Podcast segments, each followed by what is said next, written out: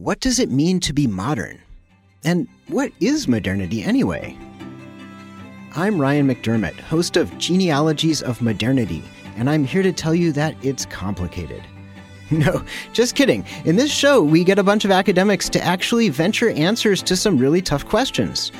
What is genealogy? What are the sources of racism and anti racism? You might disagree with our answers, but you can find them on Genealogies of Modernity, a limited series from Ministry of Ideas.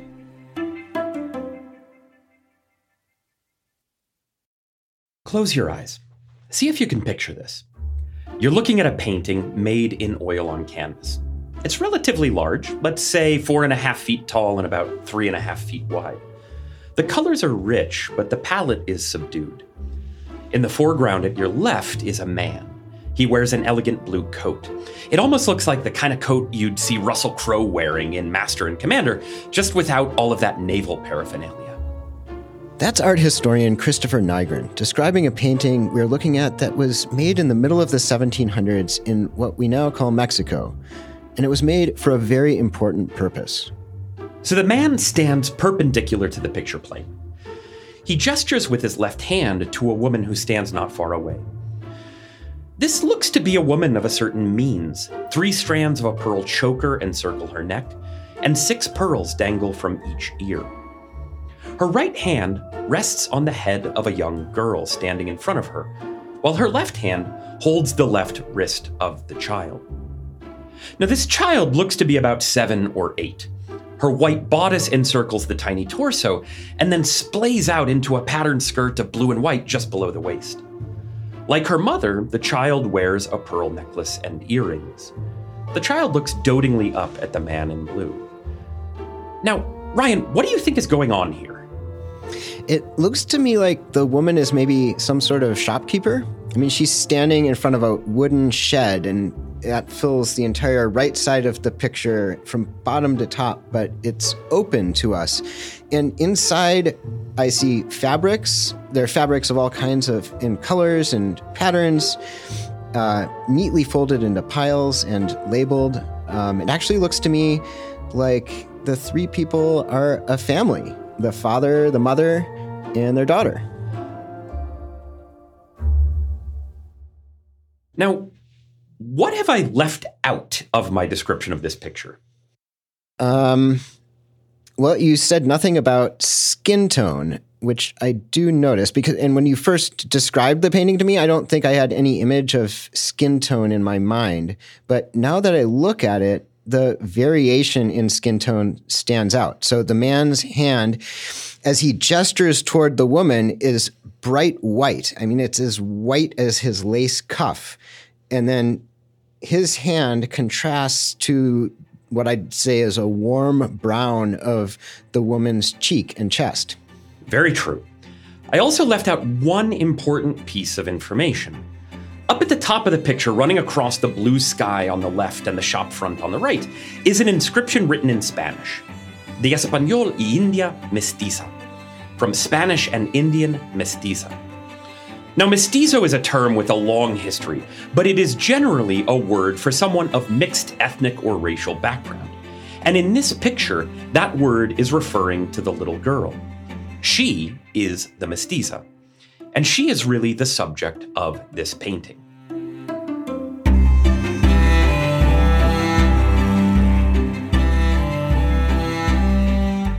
Welcome to the Genealogies of Modernity podcast. I'm your host, Ryan McDermott. In this series, we trace unexplored and unexpected histories behind key parts of our modern world to unearth overlooked resources in the past that can help us flourish in the present.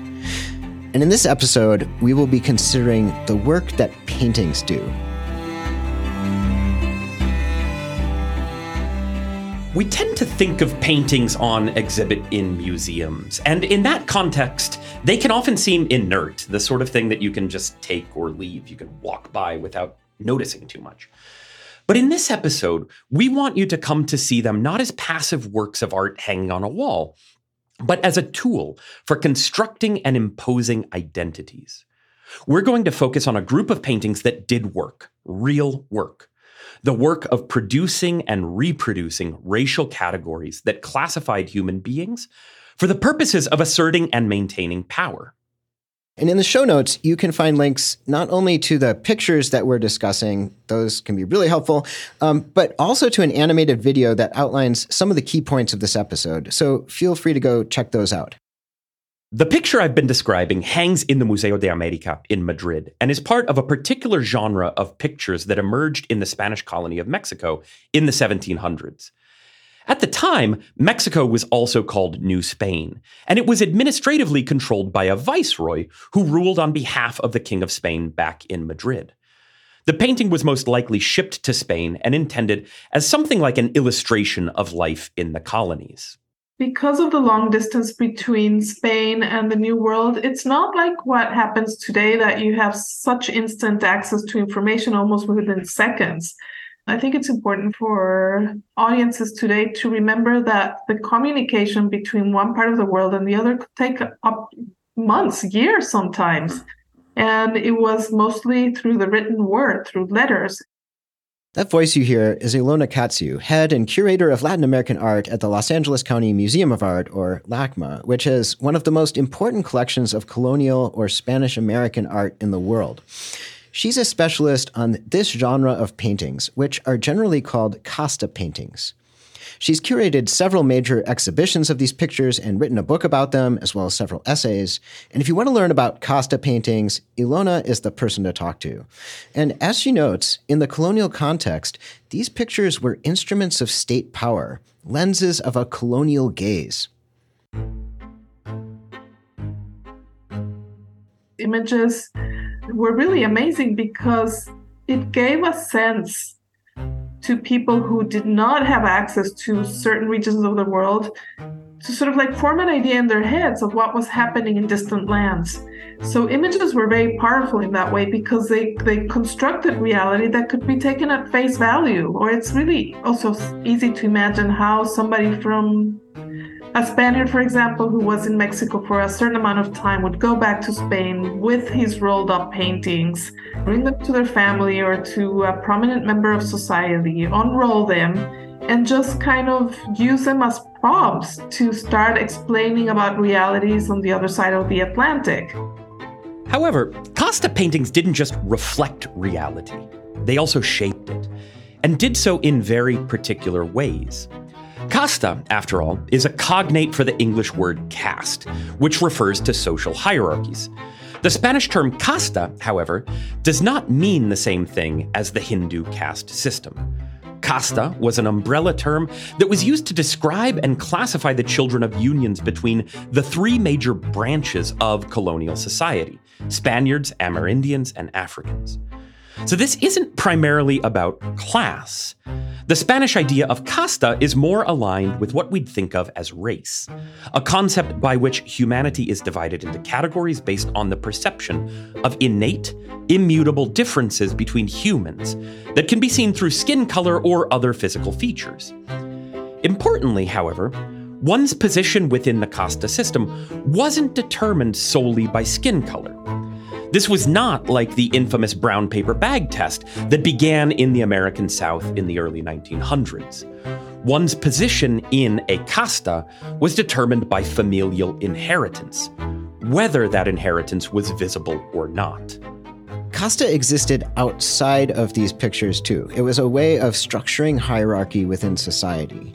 But these casta pictures were a crucial tool that not only illustrated but also constructed that racialized system of social hierarchies, which was essential to the exercise of colonial power. By the end of the 16th century, Spain had colonized most of the Americas, significant parts of Southeast Asia, and even much of Italy and the Netherlands. Each of those areas took on its own character. In the Spanish American colonies, there were stark divisions of power, which were broadly divided on racial or ethnic lines. Spaniards were at the top, and indigenous peoples and enslaved Africans were far below them. While some people, like the Dominican friar Bartolome de las Casas, argued for the dignity and humanity of indigenous populations, this hierarchy remained a central aspect of Spanish colonization, of how power was established and maintained. But as we'll see throughout this episode, categories of race and ethnicity weren't always neatly defined, and it wasn't necessarily evident from looking at an individual where they were supposed to slot into that hierarchy. And that is where the Casta paintings came into play. They constructed a genealogical map for how to read a person's place in the hierarchy, their casta. So, images are powerful vectors for constructing reality, and casta paintings are extraordinary instruments in that way because they are partly based on an undeniable reality that was taking place in the New World, which was racial mixing and the enormous anxieties that came with that. Many authors in Europe would describe Spanish America and New Spain as a place that was hopelessly degraded with hybrids to understand exactly why these Casta images were so important, we have to take a few steps back in history. By the end of this exploration, we hope you'll come to see how these paintings used genealogy to construct a notion of colonial modernity. And that you'll see how aspects of that order based on genealogy are still with us in the present. As I recall from third grade history class, in 1492, Columbus sailed the ocean blue, um, and he did so under the patronage of the Spanish crown. Columbus paved the way for Spanish conquistadors who claimed territory in the Americas for Spain. One of the most important among these was Hernan Cortez. Now, Cortez's story is fascinating, and it could be the subject of a podcast all its own. What interests us is that in 1519, he basically disobeyed a direct order and led an expedition of men across the Caribbean Sea from Cuba to Mexico. When he arrived in the Aztec capital Tenochtitlan in 1519, he and his troops were amazed by what they saw a highly developed civilization that was built on a saltwater lake. It actually reminded them of Venice. At first, relations with the Aztecs were good, but by 1521, war had broken out. Through a series of strategic alliances with competing tribes and some backhanded maneuvers, Cortez and his soldiers conquered Tenochtitlan. They sacked the city and destroyed its magnificent temples and sacred buildings. They razed it, and they built a new city on top. No longer was it Tenochtitlan, it was now Mexico City, built on the model of a European capital.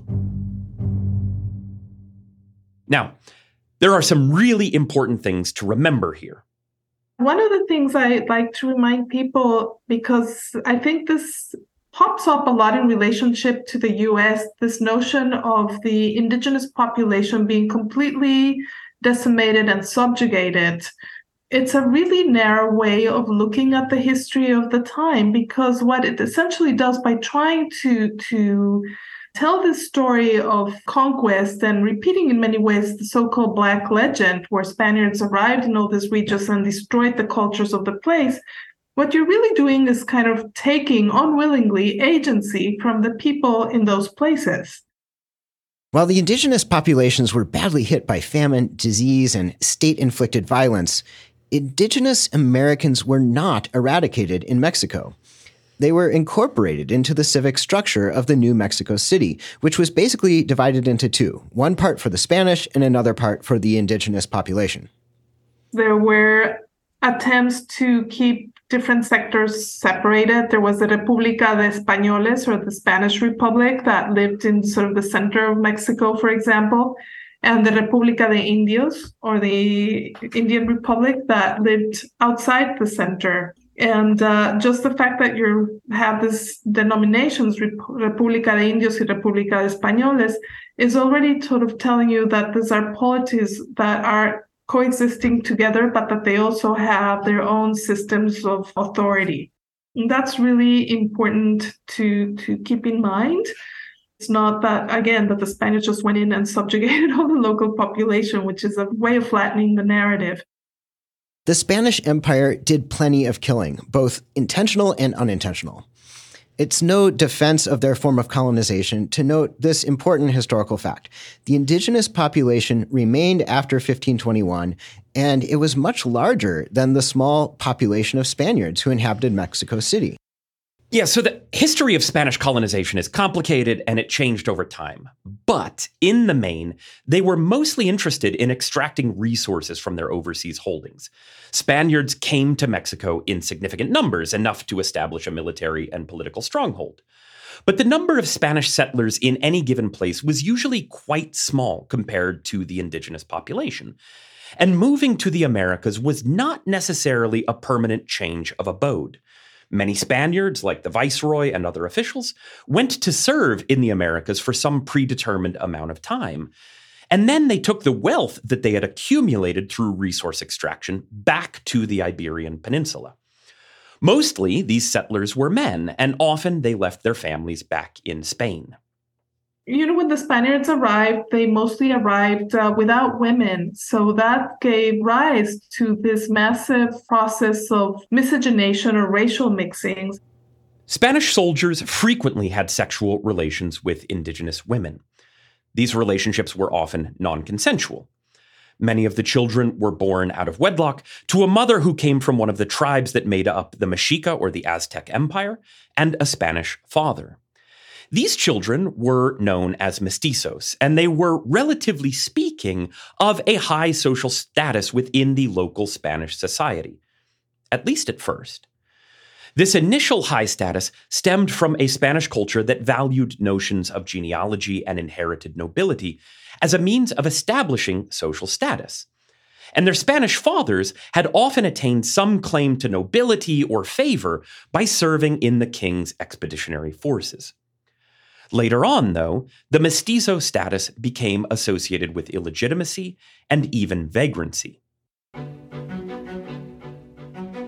But then, as the 16th century wore off, people of mixed background were largely seen as illegitimate. So the term mestizo acquired this very pejorative meaning, as did many of the other terms that were introduced at the time to describe uh, mixed race individuals. So, by about 1600, the children of Spaniards who were born in Mexico City had a harder time reintegrating to life back in Spain, or even attaining certain ranks in Mexico itself.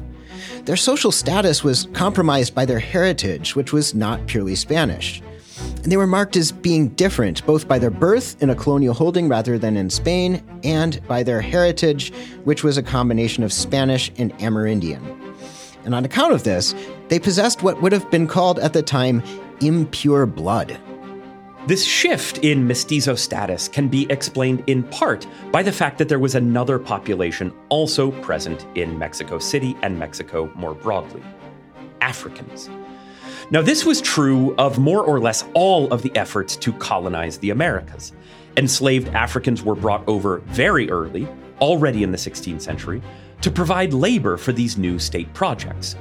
So we have three major populations coexisting in Mexico City as early as about 1535. First, the indigenous populations. Second, the Spanish conquistadors. And third, Africans who had been brought over as slaves. Beginning in the 16th century and then increasingly over the next 200 years or so, these three populations began to intermix. That created some serious difficulties for the Spanish state.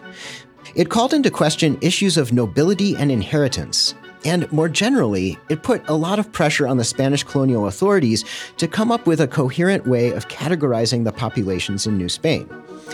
What was the status, say, of a child who was born to a couple made of a Spanish man and an indigenous woman? And even more importantly, what was the status of a child born through the intermingling of their offspring with, say, someone of African descent? And what was the legal status of these offspring born in the Americas vis a vis the father's offspring born in Spain to a Spanish mother? This is where the notion of casta comes into play. Money was at stake in questions of inheritance, as were issues of nobility and social standings. Many organizations within Spain and the Spanish colonial bureaucracy were governed by statutes that forbade those with impure blood from holding positions of power. So, to operate in most state sanctioned fields, you needed to be able to prove the purity of your bloodline in front of an official court, which was usually a part of the Spanish Inquisition. These statutes about blood purity governed many aspects of life in Spain. But it is important to note that these rules about who could and could not serve first emerged in the late medieval period, before Columbus had even arrived in America. And now we need to take a step back in time. Throughout the Middle Ages, the Iberian Peninsula, where Spain is located, was occupied predominantly by three religious groups.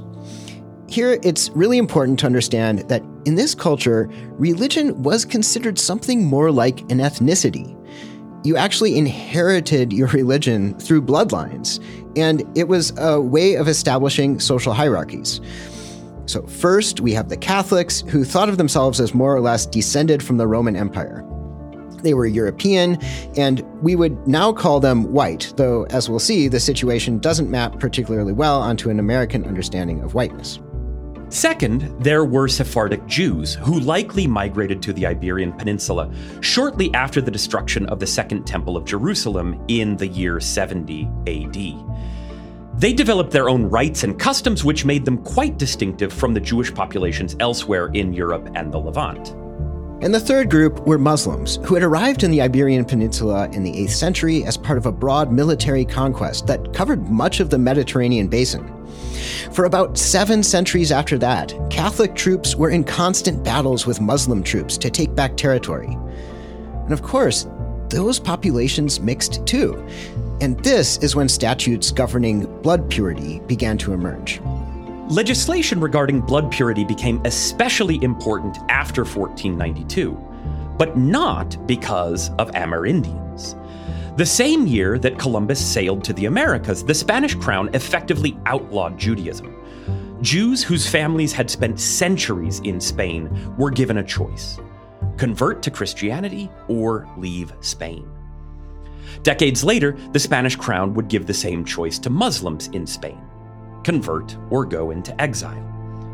And this created a division between the old Christians, whose families had been practicing Catholicism in Spain for generations, for centuries, and the new converts or conversos. And an important term started being used to describe these groups. But around the 16th century, the term raza, race in Spain itself, started being used differently to distinguish between old Christians, Cristianos viejos, and recent converts to Christianity, Jews and Muslims who were recently converts to Christianity, Cristianos nuevos. Now, of course, we need to remember that these conversions were not really a choice, they were forced. But this created a two tiered system of old Christians and new Christians. And as time went on, this raised a question. Could the descendants of a Jewish or Muslim family ever occupy the sort of jobs, political positions, or social status that was available to the descendants of old Christians? That was a real question about which they passed lots of legislation. And this is where the concept of raza or race comes in. On the Iberian Peninsula, religious identity was not just something that you chose, but something that you inherited, in a way that is similar to our current understanding of how race is inherited. The word raza, or race, seems to have entered the Spanish lexicon in the 13th century, first as a means of distinguishing between nobles and pecheros, or those who needed to pay taxes. It was indifferent to what we'd think of as race nowadays, but it depended on nobility as an inheritance. By about 1500, though, the term's connotation had changed. At that time, it was used to describe individuals who descended from Jews and Muslims. So raza was no longer about fiscal policy, but it became a way of drawing distinctions and tracing lines of inheritance as the Iberian populations increasingly mixed. After 1492, an entire cottage industry of genealogists emerged in Spain as families tried to prove that they were in fact old Christians as opposed to the new Christians who had converted after the Edict of 1492. If a family could demonstrate the religious purity of its blood, what they called limpieza de sangre, they would be accorded all the rights of an old Christian family, we see that in the Spanish world, the ideas of race and caste developed out of a genealogical understanding of heritability. the status of the parents, whether as Jews, Christians, or indigenous Americans, passed down to the children. Your race is definitely immutable for your lifetime, but it can change across your descendants. But over the course of generations, the religion and therefore race of one's family line actually could transform. Most statutes on limpieza de sangre suggested that it took three generations for a Christian convert's descendants to be considered pure blood Christians. Sometimes the number was four, but in general, the magic number was three. Even for new Christians to be recognized as fully Cristianos Viejos, you had to have three generations pass. For new Christian families, after three generations, the modifier new dropped off and members just became Christian. In the terminology of the time, your blood became pure after it had cycled through three generations. This attention to genealogy was being developed in Spain at the same time that their overseas empires were becoming a place of ethnic and racial mixing. And this concept of purification carried on in more secularized terms in casta paintings. It became more related to a visual discourse about the body and about skin color. The theory of raza that had first been developed in the Middle Ages was repurposed as the basis for what became called castas in New Spain.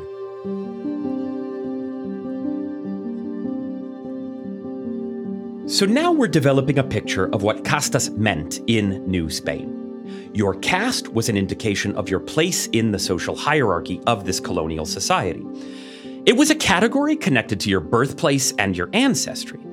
And, like raza, it was something that you inherited, though sometimes in a complicated way. Now we're going to try to parse how this casta system worked, starting with how many castes there were. You know, it's it's a tricky question because a lot of sets have 16 paintings or 16 vignettes, and sometimes you have these sets that are unraveling through separate canvases or copper plates, but sometimes you have the vignettes being painted in a single surface. And the number tends to be 16, but the number is variable. Some sets have 12, some 14, and some as much as 20. This goes to show that we are not dealing with a system that is actually biologically coherent, and this is a point that we will return to later.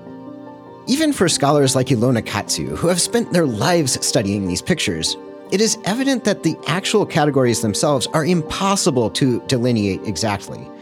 But it was necessary to have some sort of system, inexact as it was, for tracing people's bloodlines and blood purity. Remember back to that concept of limpieza de sangre, or purity of blood, which emerged around 1492. According to that system, your blood purity was a function of your parents' blood purity. Race and caste were fully inheritable. But how this inheritance worked became more complicated with the introduction of racial mixing, what the Spanish called mestizaje. If your parents were not from the same ethnicity, you would have mixed blood. But there was a system for escaping that contamination for children whose ancestors had a lower caste status. A system that again traced back to medieval Spain. So that notion of like the three generations for a new Christian to become an old Christian kind of gets uh, transposed to specifically in the casta paintings, the sistema de castas that we're seeing, which is probably very different than what was happening in reality. The casta paintings are a construction based in part on what was happening in the ground, but also highly contrived.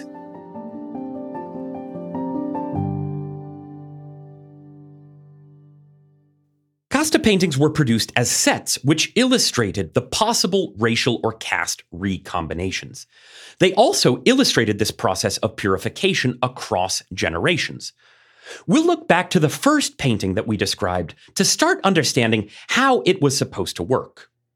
It's very easy to see, for example, in the three first paintings of most sets, where you have the first mixture shows a Spanish man with an indigenous woman who gives uh, mestizo. Here, we should note the inscriptions on many of these paintings carry numbers, so there's no confusing the order. The second painting would show you a mestizo with a Spaniard who gives a castizo, and the third painting would show you a castizo who mixes with a Spaniard man again, and gives a fully unadulterated white Spaniard. So after three generations, if an indigenous person, not a black person, continues to mix with Spaniards, they can revert to being fully Spaniard, which again has to do with this notion in Spain of a new Christians becoming all Christians after three or four generations. So it's a notion that's initially was used for ideas of religion that here it's being attached to the body and yeah. to skin color. So the first three paintings outline a process of racial recombination whereby Spanish blood is first contaminated by breeding with an indigenous person. The children of such a combination, called mestizo in the terminology of the time, would have a diminished social status with regard to those born to two Spanish parents fewer rights of inheritance, access to certain jobs, titles of nobility, etc. But eventually, those restraints could be overturned by marrying those of pure Spanish blood. And the purity of the bloodline, and consequently status and inheritance, could be restored. According to the theory set out in the paintings, after three generations of procreation with pure blood, the contamination of impure blood is effectively reset. This is an example of genealogy being used in ways that echo certain points examined in episode 3, where medieval genealogy tracked the distance and difference among relations in order to recognize opportunities for new beginnings. Here, though, genealogy is being meticulously tracked and calculated as a means of maintaining social order. At least in theory, this system would maintain order.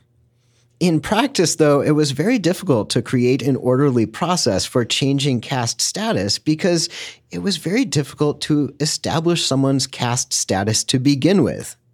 But really, it's completely fluid. It's fluid in the ground on the ground and it's fluid in the paintings. There's an attempt to construct reality, but this attempt is always finding loopholes. You can't definitively measure or control mestizaje there is an attempt to do that, but at the end of the day, it becomes really clear that that's an impossibility. Simply trying to track people's ancestry and bloodlines was difficult in a period when birth records were often not thorough, they were easily misplaced, and often destroyed by fires or other calamities. And there were also other questions. Which carried more weight in deciding a person's racial category, their ancestry or their birthplace? Some people were of pure Spanish descent, meaning they had a mother and a father who were both Spanish, but the child was born in Mexico. They strained the system. They were called criollos in Spanish documents of this period. But interestingly, in the paintings, we don't find the word criollos, only españoles. Within the caste system constructed in the painting, criollos are subsumed under the category of Spaniards, even while other documents maintained that distinction. Already, we can see that this classificatory system struggles to accommodate the complexity of human genealogy. As time went on, in the 17th century, the whole system of castas, or the sistema de castas, crystallized in many ways, and the uh, the lexicon for describing the the vast array of mixtures possible just expanded exponentially. This notion that all the terminology is was imposed top down, which is how a lot of the field has been seen, has also been questioned by recent scholars. Many of the terms were actually invented by the populace so that just also gives you a sense of the how complex yeah. just the naming of the different peoples was. So now we will run through some of the names of these categories that supposedly result from different racial combinations, and they'll show how quickly the taxonomy breaks down. This discussion may seem hard to follow, but that's kind of the point. Okay, so in a typical set of casta paintings, painting number eight shows from Indian and black, a wolf is born. That's the title. So here the term for wolf is lobo. It derives directly from zoological observations, and it's pretty clearly derogatory. Okay, but let's follow the lobo, the wolf, through this constructed matrix of race. The next time the Lobo appears is in painting number 10, which shows how, quote, from wolf and black a chino is born, end quote. Number 11 then illustrates how, from, quote, Chino and Indian, a cambujo is born, end quote. So we're now three generations down from the original mixing that led to the lobo or the wolf. If we were dealing with one parent of pure blood, that would be enough time to dilute the impurities and return them to their status as Spaniards through some sort of kind of almost magical intervention. But how does that magical power apply to those whose blood is not pure? Well, no one seemed to know. Picture 12 shows how, from Cambujo and Indian, hold yourself in midair is born. The Spanish term here, tenete en el aire, well, it's not exactly clear what that means, either linguistically or genealogically. So you start seeing the unraveling of terms such as no te entiendo, I don't understand you, or, or hold yourself suspended in midair. So that these categories are really alluding to the fact that, you know, people's mixture is so confusing that you are neither progressing down or moving forward.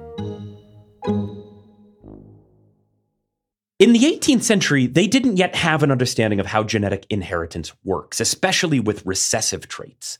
And this presented a serious problem, especially in the case of people with albinism or the lack of melanin in their skin tone. Now, across mammalian populations, about 1 in 10,000 births are born with this trait. But in pre modern times, it was believed to occur almost exclusively among black populations there's like a complete obsession with depicting albinos in these pictures because it was a much talked about topic in the 18th century on both sides of the Atlantic. And back then, they didn't have the language of uh, genetics to discuss many of these things. So there was this notion that albinos could only descend from people of Black origin. Because remember, albinism is a recessive trait meaning that it likely won't manifest in the children of someone with albinism. So, if a person of African descent has albinism, their children will likely have dark skin, and this, well, it effectively broke the taxonomy. Because you would have two ostensibly white parents with a tornatras, with a figure that was darker, because that darker figure had been born from an albino. And you can well imagine somebody seeing the mixture of a Spaniard with an albino woman and their darker child. And you see that in many of the pictures because mm-hmm. they, to all sort of appearances, they look like two white or Spanish parents. But then you have the darker child. There are just too many factors going into the recombination of the gene pool to actually chart a system of mestizaje. But that is evidence that these pictures are doing more work than just labeling reality. They are constructing it, and with a purpose. The project of trying to slot human diversity into neat categories is a product of this period. Breaking history into periods is always hard, but this era that we're talking about, primarily the 17th and 18th centuries, roughly aligns with what is often called the Enlightenment. Although the idea of castas had been around since the 16th century, it was only in the 18th century, the 1700s, that we began to see images illustrating them in such a systematic way. That temporal lag is interesting in its own right, but it makes sense that the Enlightenment sought to give visual form to Spanish racial categories. This is the period, after all, in which modern science as we know it was being invented. Taxonomies were being created for everything, from different kinds of rocks to animals to human civilizations. Those categories were developed by European thinkers because this was a period of colonization as well as advancing science, and knowledge was power. Knowing which crops could grow where and what properties each mineral had well, those had direct economic consequences. In creating these categories, these Enlightenment thinkers purported to be simply describing reality as it is. But subsequent research has shown that they were also shaping how reality was perceived. And one place where this becomes especially clear is in the alignment between colonization and race. Spanish authorities used Enlightenment tools, like slotting everyone into a grid like organization, to categorize racial mixing, and that was known as mestizaje in the period. You have the attempt to quantify and chart mestizaje. You have this idea of the Enlightenment, this idea that you have to classify everything and make everything into sort of neat packages that are not in accordance with reality. And the Enlightenment framework has, until quite recently, really conditioned the way that Casta pictures were understood. For decades, they were looked at as reflections or illustrations of a social reality. For the longest time in the historiography, the paintings were seen as reflecting, for example, parish records, right?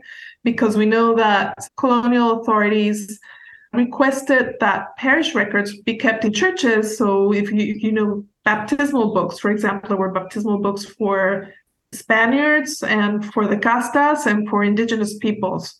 So it was a way to kind of quantify and control colonial society. So people were starting to discuss these paintings as documents to aid in the uh, priest to record the different race mixtures, and that was really, really on early on in the historiography was which makes no sense because these things are completely constructed. And again, that is because we are dealing with an attempt to classify something that is ultimately not classifiable. Race and caste are not biological realities. They are mutable social constructs that were used for very specific purposes. They are used to consolidate power and establish hierarchies inheritance, holding certain jobs, being subject to taxation, being able to take on noble titles. Lots of things depended on one's genealogy. In their own way, though, the paintings also presented an interesting image of life in the colonies, one that might have challenged the expectations of those living in Spain. And then you have this emphasis on the abundance of the land, which also kind of speaks to the agency of local artists and also probably people who were commissioning these paintings that they wanted yes to prove that colonial society was hybrid but also that it was ordered that there was a certain hierarchy and that spaniards always remained on the top. And um, to counter notions in europe that everything degenerated in the new world. So the paintings are not just about constructing categories, but also advocating for the dignity of those living in the colonies. And they are also defending, in some ways, the people who are subjects of the empire, whose communities are being run over by the empire. We can never lose sight of the fact that this system was a product of a brutal regime of colonization. But there are some interesting and unexpected side effects from trying to systematize a very complex situation. Casta scenes generally show images of order. Remember back to the picture that I described at the top. It showed a shop with fabrics on display. These are all delicately folded and carefully presented with labels in the indigenous language representing which fabric they are. And this holds true across other scenes too. If an image shows a kitchen, the utensils are all clearly in order and the workspace is really clean. If it shows a fruit cellar, their goods are plump, ripe, and neatly stacked. In Casta paintings, there is obviously an attempt to show not just racial ordering, but also a colonial society that is itself meticulously ordered, not out of line. And this is interesting when we consider that most of the Casta paintings were likely made by artists who were themselves mixed race and living in Mexico. This is probably the case with Miguel Cabrera, who painted the picture that I described at the top. So these paintings were, in some ways, a self presentation by the colonized that was intended to shape the perception of the colonizers, showing the colonies as a place of order and abundance. There's this emphasis on creating order and if you take it one step further too i mean what do these pictures depict? They depict families. So family comes with the notion of marriage and mm-hmm. marriage is a christian sacrament so mm-hmm. it's a society that is bound by love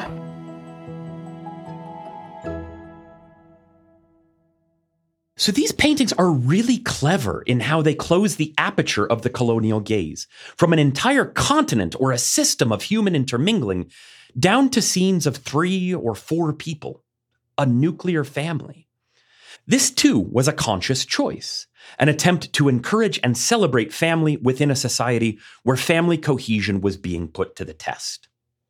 Hybridity has to do a lot with illicit sex in many ways. So it's it's about everything that's forbidden and not allowed.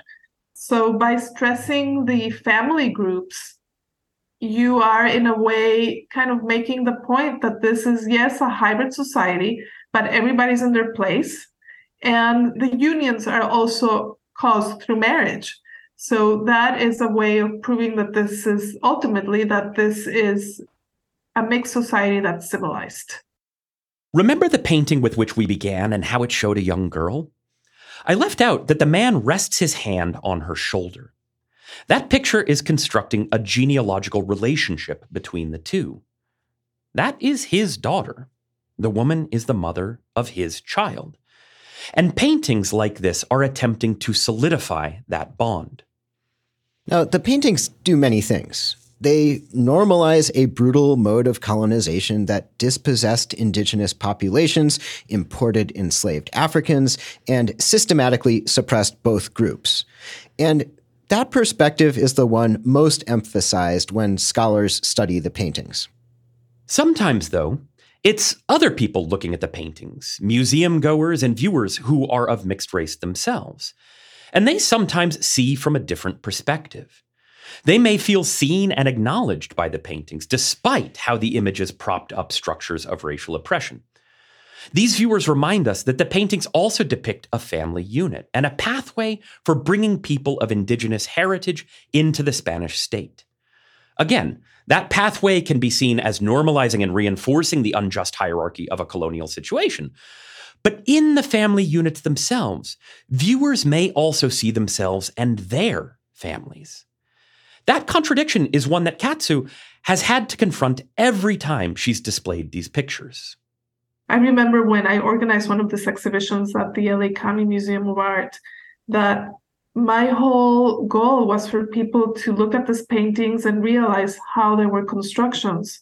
But at the same time, I was seeing that some people were actually seeing themselves reflected in the pictures so, even as Katzew was trying to demonstrate that the paintings are constructions, that they're tools by which empires sought to construct ideas of race and hierarchy that mirrored the project of colonization, even then, some present day beholders looked at the paintings and saw not oppression and subjugation, or not only those things, but also saw themselves represented there. They saw an affirmation of the genealogical truth of their presence on the territory now known as Mexico and the United States. And this is a version of the analogical theory of consanguinity outlined in the episode about genealogy. Here, distance and difference offer a new opportunity for identity formation. Through elective affiliation, it's a chance to decide who you are by who you identify as your family and your people. Yeah, I think that for today's viewers, the pictures are quite striking because, on one level, people see themselves represented in these works and that's one of the the initial encounters with the pictures. It's like wow there are a lot of different people in this works. They they portray my family or people i know. That positive reaction from visitors to LACMA really surprised Katzew because the underlying message of the pictures, their original function, was more complex than that. But then once you start looking at the pictures, like a much darker reality lurks under because of the inscriptions mostly. There have been cases when the inscriptions have been removed in later times, which I find really fascinating. You would find them to be placid views of a racially mixed colonial society because most of the people are dressed lavishly. There's a lot of jewelry. They're bedecked with jewelry, pearls, different uh, clothing, silks, and they, they contain all these uh, products that point to a certain wealth and ostentation. But once you start looking at the inscriptions, then you see the real nitty gritty of what these paintings are, are doing, which is to articulate a story of mestizaje or racial mixing, whereby the right patterns of mixing will take you back to the whiter or Spanish racial pole, and the wrong types of mixing will take you down a line of degeneration. This darker hidden reality meant that Katzew gave a lot of thought to how these pictures were presented in the museum context. The whole sort of way of dividing society by race and color, ultimately, it's all about power. It's a certain a specific group of people who are anxious about losing their perceived notion of superiority and power and creating these divisions to uphold it. Yeah. So unless we talk about it and unless we sort of analyze how these things have been constructed in the literature and visually and through mythology, we we will never move past it. That need to confront and analyze cultural constructions helps answer the question of why these racially charged images should be displayed at all. I've also been confronted when organizing these exhibitions with the sort of why would we show this? They're racial depictions with like product of colonialism, conquest, violence. So why are we even discussing this? And I always say we are discussing this so we can actually tear these paintings apart, see what was happening, and be aware of how these notions of race and societal divisions are constructed and how they impact us to this very day. For a very long time, humans have been forming racial categories as a means of discriminating against and suppressing certain groups. Even so, it's important to understand that every society has its own history and that every mode of racial oppression is specifically constructed. There is no natural state of racist subjugation. It's a fiction that helps distribute power unevenly. As we've seen, between about 1300 and 1800, the Spanish world developed its own way of constructing genealogy and heritability in order to privilege certain people and disadvantage others. In order to justify its colonization of the Americas, Spain reached back to strategies that had been developed in the Middle Ages, when the Iberian Peninsula was inhabited by a mixed group of Muslims, Christians, and Jews. The Spanish state transformed its medieval caste system in order to make it suitable for transatlantic colonization. Over the last decade or so, several groups of scholars have argued that the formation of a particular conception of racial hierarchy marks the emergence of modernity. But this look that we've taken at how raza became casta shows that the project of developing a racial hierarchy was actually not modern. Because as we've come to see across these episodes, modernity moments are characterized by ruptures, a claim of a radical dissociation with what has come before. And in this regard, the racial categories developed in the Spanish colonies weren't really modern. They were instead an adaptation of a genealogical idea of inheritance that had already been at play in Spain for hundreds of years. The terms were slightly different, given a local inflection based on the circumstances on the ground, but the framework is recognizable. Tracing the genealogy of the racial categorization developed in pre modern Spain and then transferred to the Spanish colonies reveals exactly how artificial these racial categories are. They are not biological or ontological. They are constructs that people made up to suit particular purposes.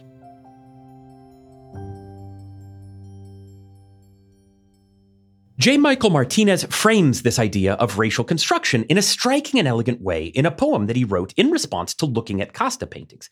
And I want to read a few lines from that poem. The calligraphic script underscoring each panel doesn't name these figures with specific proper nouns. Rather, the calligraphy titles each figure a representative of a general racial species.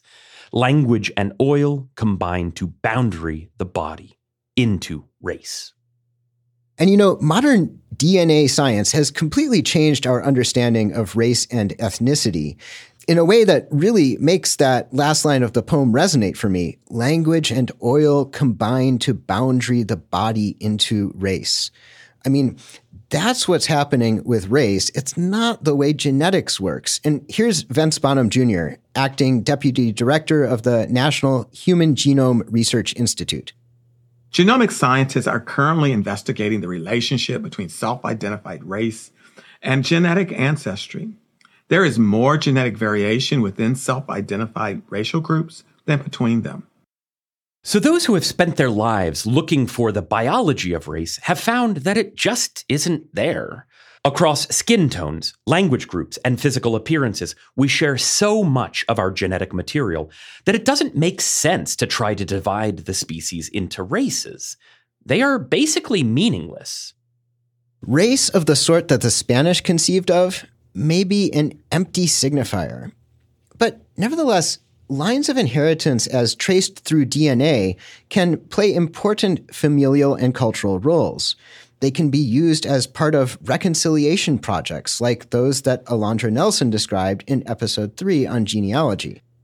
In fact, the Spanish state has engaged in its own form of reconciliation with descendants of Sephardic Jews who chose to accept exile from Spain in 1492 rather than convert to Christianity. In 2015, the Spanish government made citizenship available to those who were able to demonstrate that their genealogy extends back to an exiled Jewish family that had left Spain. It is noteworthy that there is no parallel program for the descendants of Iberian Muslims forced into exile. Reconciliation projects can be selective. Casta paintings were an extension of a medieval mode of theorizing inheritance and race. They were also pictures that did something.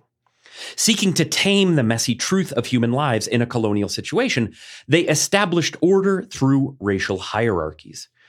We still see and suffer from racial hierarchies all around us. But in these paintings, we've also learned to see something else. Visitors to LACMA saw racialization in these pictures, certainly, but they also saw history and family. They saw themselves. While race may be an empty signifier, genealogy is not. Genealogies can be critical, they can be selective, and they can be creative. They can always be rewritten to bear new and significant meanings. They are convenient illustrations that carry enduring consequences. These pictures demonstrate the fallacy of the idea that we can choose not to see skin color. But as the LACMA museum goers demonstrated, it is in our power to see it differently. We can see skin color not as a means of dividing society and distributing power, wealth, and oppression, but as a part of the genealogical inheritance that unites us with our diverse pasts. See, there's a way of reading these paintings against the very categories that at first they seem to construct and uphold. The paintings don't just chart the logic of racial mixing. They also can be understood to make an argument for the dignity of those mixtures within a family unit, which is present in every single one of the scenes, no matter how far down the order you go. The pictures can be seen to make an argument that is almost counter genealogical, which runs something like this Our ancestry might place us lower in social hierarchy, but when it comes to love and mutual care, our present generation is on equal footing with everyone else. Some series of these pictures show all 16 scenes in a grid, one giant painting, which places family number one at the top left and the last family at the lower right. And the numbers run in order from left to right, progressively going downward as blood purity diminishes. But placing these families into a grid work, that most enlightenment of shapes, ordered and symmetrical, can actually be read against Enlightenment values. For an Enlightenment viewer, the family in vignette number one has more dignity and rights than the family shown in vignette number 16. But by examining the logic that underwrites the Enlightenment system, we've actually come to see those genealogies as constructions that can be undone. It's impossible to know whether Miguel Cabrera or the other artists who made Casta paintings were deliberately trying to disrupt Enlightenment hierarchies. But as critics, looking back on these images, the disposition of creative genealogy lets us be attuned to that possibility of a different, more optimistic reading. We can claim sufficient distance and difference from the Enlightenment to imagine that it might not have been totalizing to imagine that its voracious desire to construct and shore up oppressive hierarchies might not have been all consuming. Through the lens of creative genealogy, we can imagine that oppression might not have exhausted the identity of the oppressed, and that here, in these images of domestic love within the nuclear family, was something that could never be fully contained by the grid.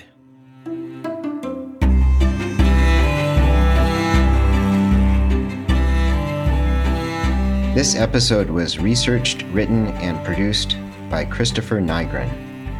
The Genealogies of Modernity podcast is produced by me, Ryan McDermott, Maria Devlin McNair, Jack Pombriant, and Zachary Davis.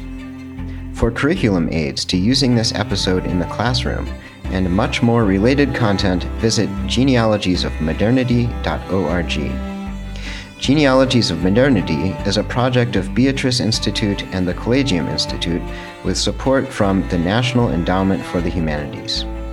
If you enjoy this podcast, you can support us by sharing the show with your friends, subscribing, and reviewing us on Apple Podcasts.